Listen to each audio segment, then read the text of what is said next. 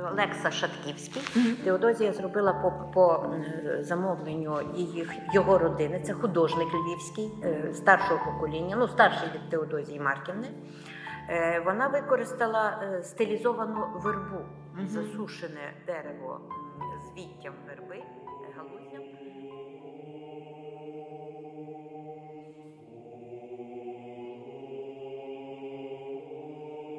Колись давно у Львові жив собі один знавець мистецтва. Саме він створив 16 музейних комплексів, зібрав 49 тисяч унікальних експонатів для однієї галереї, а це в еквіваленті грошей близько 17 там, мільярдів євро. Тому те, чим сьогодні є Львівська галерея мистецтв, вона завдячує чоловікові, якого звали Борис Григорович Возницький. Його ще називають музейним янголом скульптури Георгія Пінзеля. Європейський та галицький митець 18, 18 століття доби бароко, саме його роботи часто є мистецькою візитівкою України на міжнародній сцені, яку вперше презентував і показав у Луврі Борис Возницький. Зараз ці роботи оцінюються в мільйони доларів, хоча так було не завжди. Я зібрав лише третину робіт Пінзеля, розказує пан Борис. Дві третини пішло так на дрова. Був випадок, що я приїжджаю, бачу, як студенти ріжуть на дрова фігуру Пінзеля. Це він про дерев'яні такі роботи. Я витягнув пилку з цієї фігури, ну і забрав її, а потім вона вже ну, стояла в експозиції. Без рук, лиця немає. Е, Але тоді ще був зі мною один представник ЮНЕСКО. Він спитав, дивлячись на цю, цю всю цю е, фігуру, як ви оцінюєте? Е, ну, я подивився на нього, як йому відповісти, як я оцінюю недорізану цю фігуру. Я кажу там ну, 200 тисяч доларів. А він на мене подивився і каже: не подумайте, що я прицінююсь, мені просто було цікаво, чи знаєте ви ціну цим речам. Я двічі вів аукціон у Лондоні, оту фігуру, яку ви почали різати, її треба давати в Лондон. І починаєте з 8 мільйонів доларів. 12 мільйонів ви отримаєте.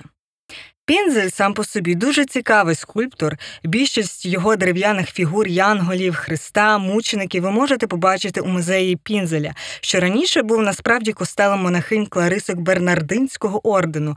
Тому вся там така атмосфера, господи, не знаю, янголята, церква.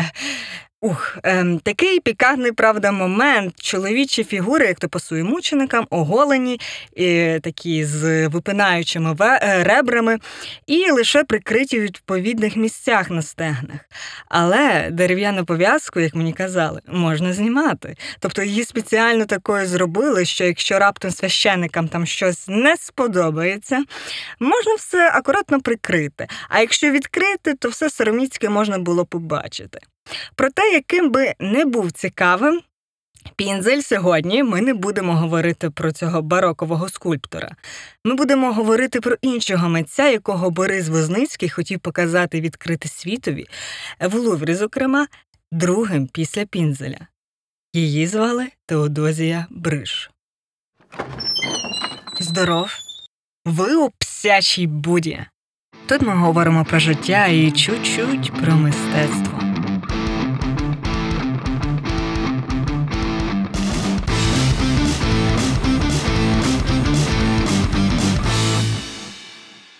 Однією з найяскравіших львівських скульпторів другої половини ХХ століття була Теодозія Бриш. Її роботи ви можете побачити на Личаківському цвинтарі надгробки поету Антоничу, оперній діві Соломії Крушельницькій, історику Крипякевичу, ну і художнику Леопольду Левицькому. Усі вони різні. Народилася Теодозія Бриш у селі Бережниця на Поліссі 1929 року. Там вона вже й навчалась у Сарницькій середній школі. Її батько ще до війни займався просвітою, тобто е, це така організація, яка проводила всілякі культурні події, освітні події. Тому, коли почалась Друга світова війна, його вибрали над господарником УПА. Окрім того, е, тому що він був ще й колишнім військовим. Під час окупації то Тодося, так називала Теодозію мама, мала 13-14 років, і в якийсь момент її долучили до зв'язківства. Е, Псевдо таке вона мала Маруся, і е, носила грипси, як кажуть на Полісі, або штафетки, як кажуть на Галичині. Це такі малесенькі записочки. Інші обов'язки зв'язкової було ну, були когось там зустріти, провести до Криївки. Очевидно, Теодозія вміла ще стріляти, але у воєнних діях не брала участі. Вона лише друкувала на машинці тексти, так типові будні української дівчини у 40-х роках. Коли закінчилась війна, батька Теодозії заарештовують. НКВД судить його, дають йому 10 років тюрми і 5 років висилки. Ну і по стандарту виселяють до Сибіру, типу work and travel. Саму Теодозію разом з мамою, а мама була вагітна третьою дитиною, заарештовують і виселяють до Сарницької тюрми. Це осінь, найсприятливіший для хворіння період. До того ж, у тюрмі якраз лютував тиф. Це така інфекційна хвороба, що провокує гарячку та висипи. В'язні дуже легко заражувались, і їх ніхто не збирався рятувати. Максимум, просто максимум зусиль йшло на те, щоб просто побрити їхні голови на лисо, а потім е, тих, хто ж такі були вже видно, що скоро стане трупом, е, скидали у вози і везли за сарни. Скидали потім там у глибокий рів, не дуже там переймаючись, чи можливо ще людина мертва, чи вона може ще жива. Так Теодозія і її родина опинилась у ямі. На їхнє щастя, недалеко від місця приїжджав селянин. Він заглянув до ями, можливо, там побачить знайоме обличчя. Але побачив він лише, що серед трупів двоє ворушились. Він змилосердився і взяв їх до себе на хутір. Там їх вилікували, а тоді лікували від тифу лише народними методами. Не знаю, що то були за методи, які листочки прикладали, але через півроку мама Теодозії народжує третю дитину, Алочку, здорову у нормальній вазі. У своє колишнє село вони не повернулись. Всі думали, що сім'я Бриш загинула. За певний час у Теодозії вже відросло волосся, а у Сарнах відкрили школу, де вона екстерном дуже швидко почала здавати екзамени. І у 1948 році, забравши свої документи, Теодозія поїхала до Львова вступати в інститут прикладного і декоративного мистецтва на скульптора.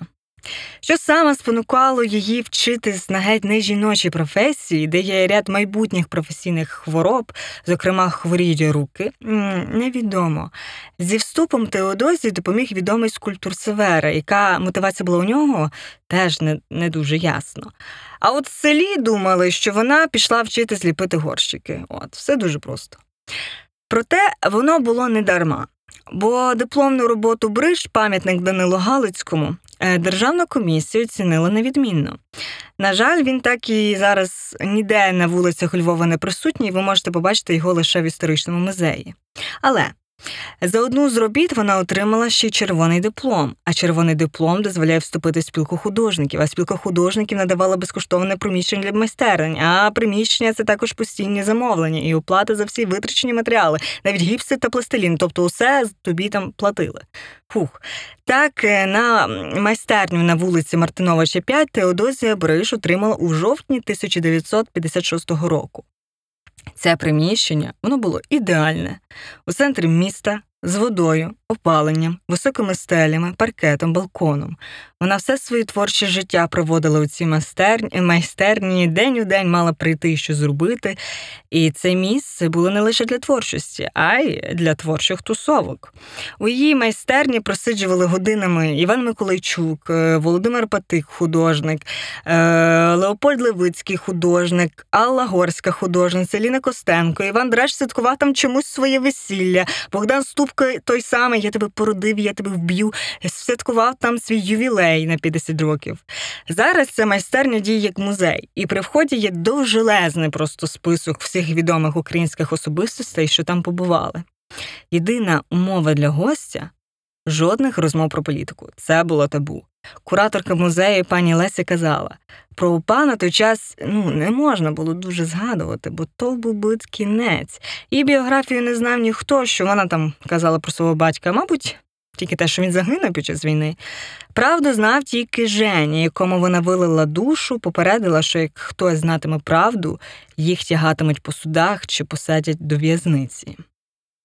А зараз я зроблю епічну паузу і розповім вам, хто ж такий Женя. Це був 1958 рік. Євген Безнісько вирішив вступати на художника, хоча цей вибір був досить спонтанний і мамі ну не подобався. Але його зачаровували аудиторії, де сиділи зосереджені студенти, випрямши отак спину, незворушно, лише водячи рукою, аби створити певні креслення. Це було геть інше середовище, ну, ніж те, де він був до того.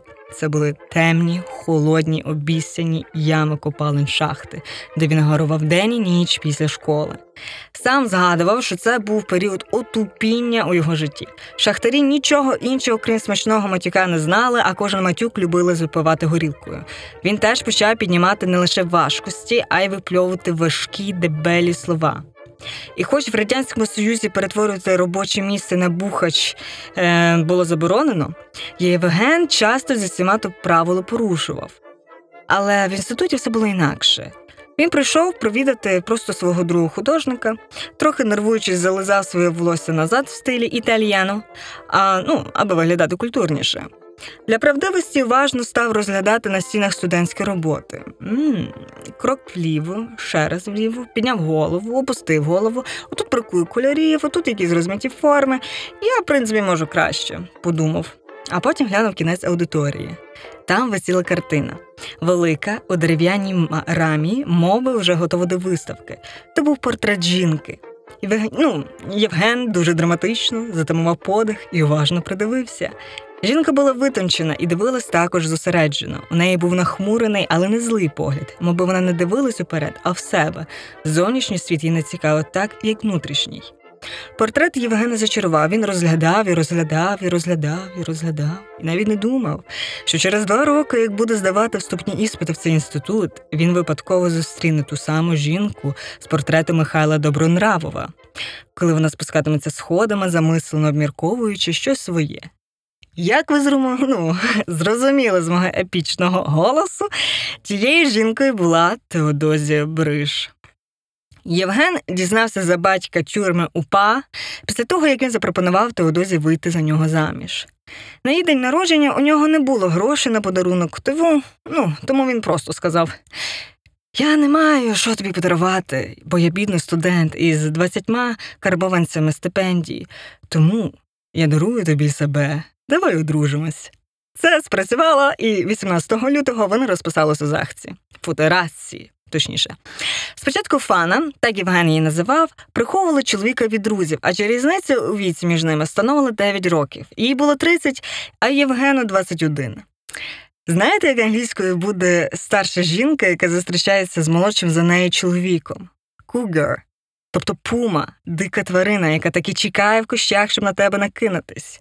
Звучить не дуже сексі, як sugar daddy, хоча це дуже вузьке слово з чітким визначенням функції, а от самого слова в англійській мові для позначення старшого за тебе бойфренда як такого немає. Та це й до того, що навколишнє оточення не дуже прихильно ставилось до такої пари. Навіть друг Теодозі, який завзято до того шукав її чоловіка, не дуже був щасливий, що вона сама собі знайшла ось таке.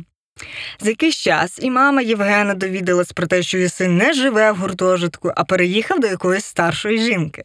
Вона приїхала подивитись, посваритись, але коли побачила Теодозію, то, то все зрозуміла. Пішла на ринок, купила квітів, привітала молодят, хоча до кінця свого життя зверталась до невістки Теодозія Марківна. Євген говорив, що Фана була високоінтелектуальна і мені дуже подобається це слово багато читаюча жінка, неймовірно працьовита. Зокрема, е, вона любила працювати з історією, коли створювала свої роботи. Дуже уважно і захопливо вона сиділа в архівах, вишукуючи якісь цікаві постаті. Е, Про це свідчить безліч її блокнотів, де вона малювала ескізи, фіксувала цікаві композиції. Хто сидить, хто стоїть, хтось тримає меч, хтось опустив меч, чи це Анна Ярославна, чи дружина Романа, батька Данила Галицького. Всі вони нотувались на папері, а потім в майстерні з гіпсу робили перші прототипи, можна так сказати. А ще вона любила поезію. А Євген був дуже небайдужий до поезії і до жінок, які її люблять. Окрім цього, він дуже поважав її як мисткиню за її неординарність, впертість. Фана, вона не вписувалась в канони, працювала нестандартно, творити інакше не могла. Коли вона жила в іншій, ну якби вона жила в іншій країні, була б знаменитою скульпторкою і, напевно, не бідувала. А їй довелося жити у дикій країні, ховати свої роботи від сторонніх очей. Зокрема, була така історія з надгробком для оперної співачки Соломії Крушельницької. За життя Соломія Крушельницька е, її визнали найвидатнішою співачкою світу. Серед її численних нагород та відзнак, зокрема, є звання Вагнерівська Примадонна.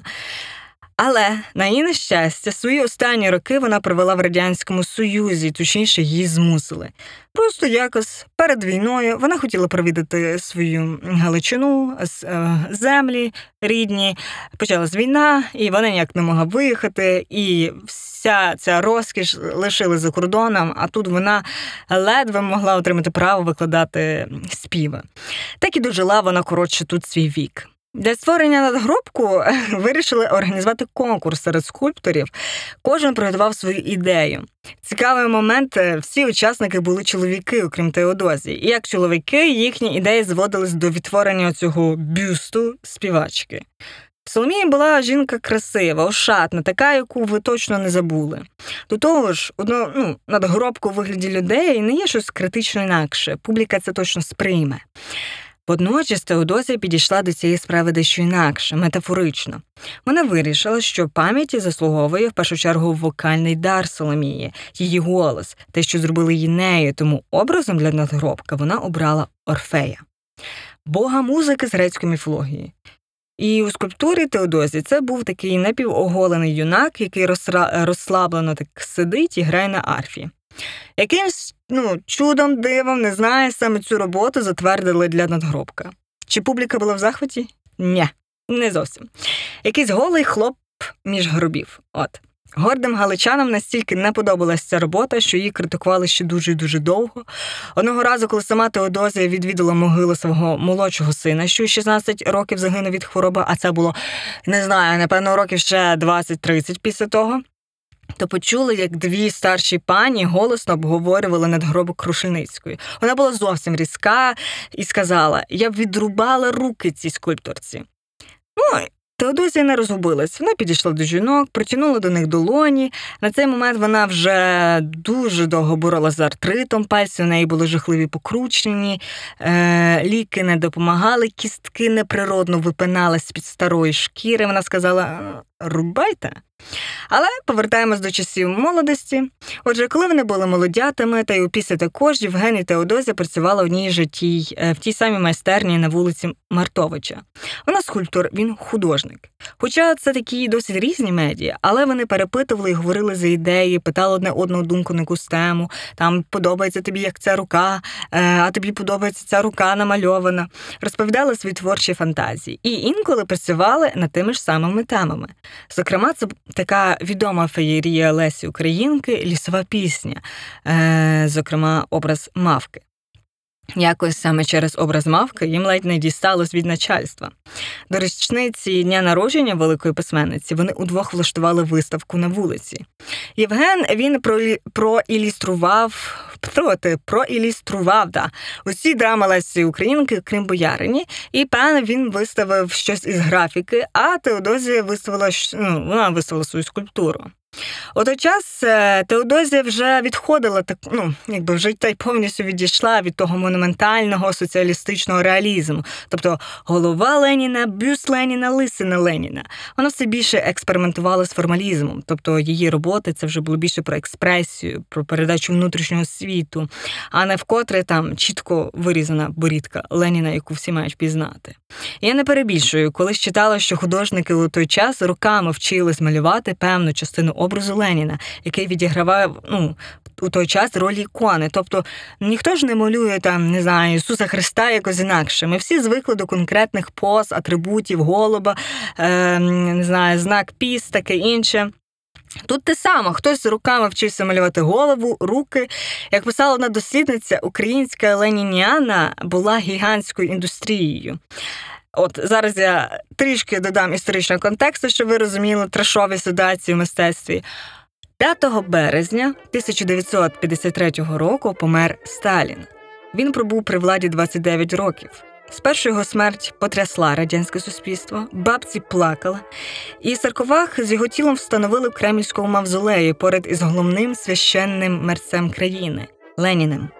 Але весь плачевний парад зруйнував Микита Хрущов на 20-му з'їзді, з'їзді е, партії в 1956 році. Е, Він же був на той час головним секретарем партії і оголосив таку собі доповідь про культ особи і його наслідки. І так, з ніг до голови розкритував, розкритикував Сталіна, перелічив всі його злочини, усіх його жертв, е, програми зазомбованості радянського населення. От так і почалась дестаналізація. А тепер уявіть себе на місці радянської маленької людини, гомо совєтікус. Все твоє життя тебе оточували портрети і скульптури колишнього керівника. Держустановах, метро, назв, назвах вулиць, дитячих імен, те, як розбудовувалось місто, реклама, увесь цей візуальний ландшафт. І раптом його масово демонтують. Е, неприємно. Але жити зовсім без ікон соціалізму атеїстичне радянське суспільство не могло. Так культ Лені... Сталіна замінюється на культ Леніна, господи. Тому головне завдання Київського художнього інституту і там інших профільних навчальних закладів було масове відтворення того всім відомого образу. Хтось так чотири роки правлявся до досконалості в відтворенні гострої борідки, а хтось лисини. А вже там третій зліпив то все докупи.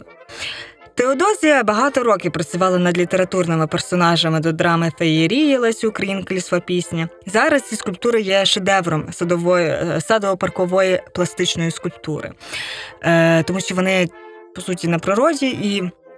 Як пам'ятаю, в них природних комплексах вони зараз досі стоять. Це і сама мавка, і Лукаш, але е, радянське начальство шедевр, шедеврами їх на той момент не вважали. І на тій вуличній виставці один навіть спитав: а чого у неї такі великі очі? Тобто, чому не пропорційні? Чому все тіло дуже довге, нереальне взагалі? Теодозія якось так логічно відповіла. А ви бачили коли-небудь мавк, що мені ви тут втикаєте? Тож я додала. Ні, не бачив. Проте це був далеко не перший наїзд з боку влади. У 60-х роках Євген згадував, що як вони одружились, то перші роки жити їм було ну, ну дуже важко. Теодозія вона відходила від художнього стандарту. Вона все більше проявляла свою впертість, а партійні діячі з обкому ходили, вимірювали розмір шиї, розмір тіла скульптури, щоб потім сказати: а такої шиї немає і не буває. Чи купували роботи Теодозії? Так. Що дуже дивно, до неї приїздили ну, просто знамениті люди зі столиць, навіть з Москви, Білорусі, е, Білорусі, але на республіканські виставки її роботи не брали. Звісно, якщо вона там зліпила якогось талевара чи шахтаря, героя праці, що було там ну, модно. Її б за... взяли на якісь партійні виставки Києва чи Москви, але вона цього категорично не робила. Згодом е, молодій скульпторці їй висунули звинувачення в абстракціонізмі, а потім в символізмі та формалізмі. Такі звинувачення стають предметом розмов ідеологічних нарад, тобто що схоже на батьківські збори, де вас обсирає класна керівничка, але ви ще при цьому присутні. От. Проте Теодосія була не єдиною жертвою, були й інші. Це взагалі період шістдесятництва. Із, із там 1963 року починається така хвиля ідеологічних звинувачень наперед, е, насамперед у націоналізмі. Тобто, якщо ти робив щось, е, що не є там Леніним, і навіть якщо це не зображає, не знаю, якісь національні атрибути, до прикладу, мавка взагалі не те, ти все одно звинувачений у націоналізмі. От.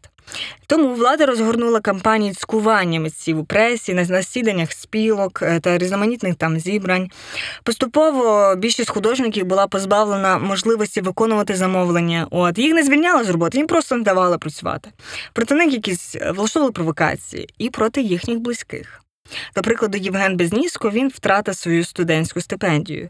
Він не малював провокативні роботи, він просто був чоловіку бриш. Чи підтримував він свою дружину? Дуже. Наперерод... е, ну, напередодні приїзду цієї комісії е, Теодозія ну так дуже хвилювалася. На нервово ходила по кімнаті з єдиним питанням, що ж робити? А Безнісько таки дав їй ну, банальну пораду. Іди в перукарню. Так вона і зробила. Але далі щось пішло не так. Один чоловік, Микола Петренко, у нього є ще такий чудесний вірш Намалюй мені ніч. Е, Він був на цьому засіданні і розповів таке. Отже, приїжджи, приїздить із Києва секретар ЦК КПУ Андрій Скаба. З ним за відділ з пропаганди Юрій Кондуфор та інші чиновники. Нас молоду творчу інтелігенцію збирають у залі засідань міському партії. Приміщення невелике, але з доволі високою стелею. Сидять за сцені, за столом, керують. Фана ж натура вродюча. Щоб їх подратувати, одяглась виклично. Так, а волосся взагалі пофарбувала в голубий колір. От він розказував, що коли вони виступали е, і там наставляли, як їм треба жити і творити, і віддячувати партії за її піклування творчим процесом. Якраз е, коли за трибуну вийшов кондуфор, е, якось не зрозуміло, звідки вилітають до залу два кажани. І що тут стало? Жінки почали верещати, кожна така тримається за свою шевелюру, щоб часом туди не залетів кажан. Фана взагалі має сині волосся. Е, люди почали сміятися, хтось кричати, хтось е, почав. Е, Намагати зловити всіх цих кажанів, а приміщення хоч маленьке, а стелі високі, не дотягнешся. От і нічого з того не вийшло. Засідання було зірване. Але це не був кінець. За цю серію робіт з мавками у які вона вклала просто всю свою душу, і ви їх постійно будете бачити, коли будете шукати якісь статті про Теодосію. Теодозія, ну вона чимало перетерпіла. Це і втрата замовлень, і брак коштів. Безнізько розуміючи, що без стипендій тих 50%, які приносили до спільного бюджету Теодозія, вони ніяк не виживуть. Тому він із запалом таки взявся за створення робіт в стилі соціалістичного реалізму. Але є ще історія така е, подружньої підтримки. Цей раз смішніша. Вона стосується того самого надгробка для Соломії Крушельницької. Важливий момент: ніхто ніколи не робить надгробок, а потім ставлять його на все потрібне місце. Насправді потрібно трохи часу. Скульптура вона вичікує спеціальному приміщенні. На той момент це було е, замовлення як від фабрики скульптури та кераміки у Львові, тому Орфей він певно очікував е, десь там на складі. А бронз, наскільки я пам'ятаю, він був з бронзи, це такий матеріал, який сам по собі живе. Він покривається нальотом, і взагалі весь кайф скульптури у тому, що матеріал живий, він змінюється, отримує якусь настояну глибину. Проте працівники фабрики так не думали. Вони вирішили, що Орфея треба почистити від всього цього нальоту. Він має блистіти, блистіти так, щоб усіх на цвинтарі засліпило. Тому, коли Євген прийшов забирати скульптуру, бо нарешті прийшов її час, він просто очманів. Боже, що ви наробили? Вас фана просто повбиває. І ще пара мочуків. Проте Євген не розгубився швидко, де тут зелена фарба, і разом з хлопцями вони почали повертати оцей попередній вигляд Орфея. Не пам'ятаю, що саме вони робили, чи там натирали, розтирали, шліфували, але врешті Орфей мав цей земли... землянистий відтінок. От тільки Теодозія, коли прийшла на цвинтар глянути на роботу, ну вона там подивилась і відчула, що щось тут не то. Е, То так подивилась на чоловіка, але він її заспокоїв. Та то хлопці, коли вантажили, трохи зачепили. Ми потім там підправили трішки, нічого страшного. Ну, вона повірила.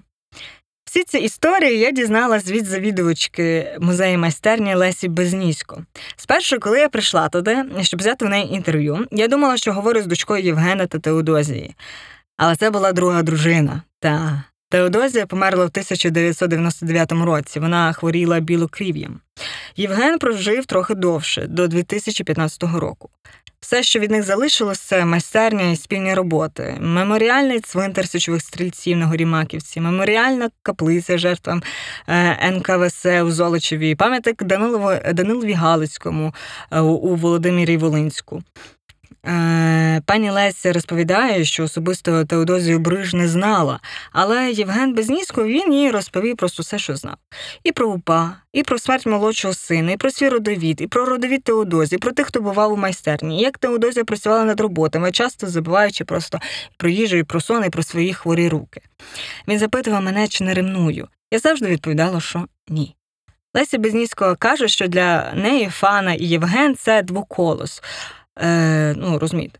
Бо на одному стеблі виросло два повноцінних колоски, які плодоносили. Але якщо ви будете шукати інформацію про обох митців, то про Євгена нічого майже не знайдете. А про Теодозію інформації є значно більше, зокрема як про скульптурку, е, скульпторку нонконформістку, яка робила модерні роботи. Хоча, якщо глянути, то здобула вона ж на той час творчу свободу, частково ну, ціною творчої свободи чоловіка. Я пам'ятаю, як слухала розповіді пані Лесі і дивувалася її пам'яті, а ще як з науковою точністю вона збирала матеріали, які стосували життя і творчості Теодозії. Якось вона навіть довірила мені велетенську таку грубезну папку з усіма газетами, де згадували за Бриж. А це з 1960-х і по 2000, е, ну, по 2000-х роках. Ну, чому мені? Ну, на той момент я працювала з одним куратором. І ми мали робити проєкти, подаватися на грант від Українського культурного фонду. Я не буду говорити ім'я цього куратора, скажу лише, що всі жінки-музейниці завжди мліють, коли його чують. Е, хотів. Думаю, хто прошарений, то зрозуміє, про кого я. Е, проте сталося так, що співпрацю ми з ним припинили, і це після того, як я провела усі інтерв'ю з пані Лесією, що становило сумарно десь так 3-4 години. Над проєктом я не працювала далі. Більше того, зі мною стався просто найстрашніший жах журналіста. Всі ці аудіофайли, бляха, випадково видалились. Та мені було дуже складно якось позвонити пані Лесі і сказати, що знаєте, статті відео не буде. Всю цю історію е- я не зможу написати, тому що лох. Але пані Лесі, вона неймовірна жінка, неймовірна ораторка. Перші кілька хвилин подкасту говорила саме вона. Оцих п'ять хвилин то все, що збереглося з тих записів.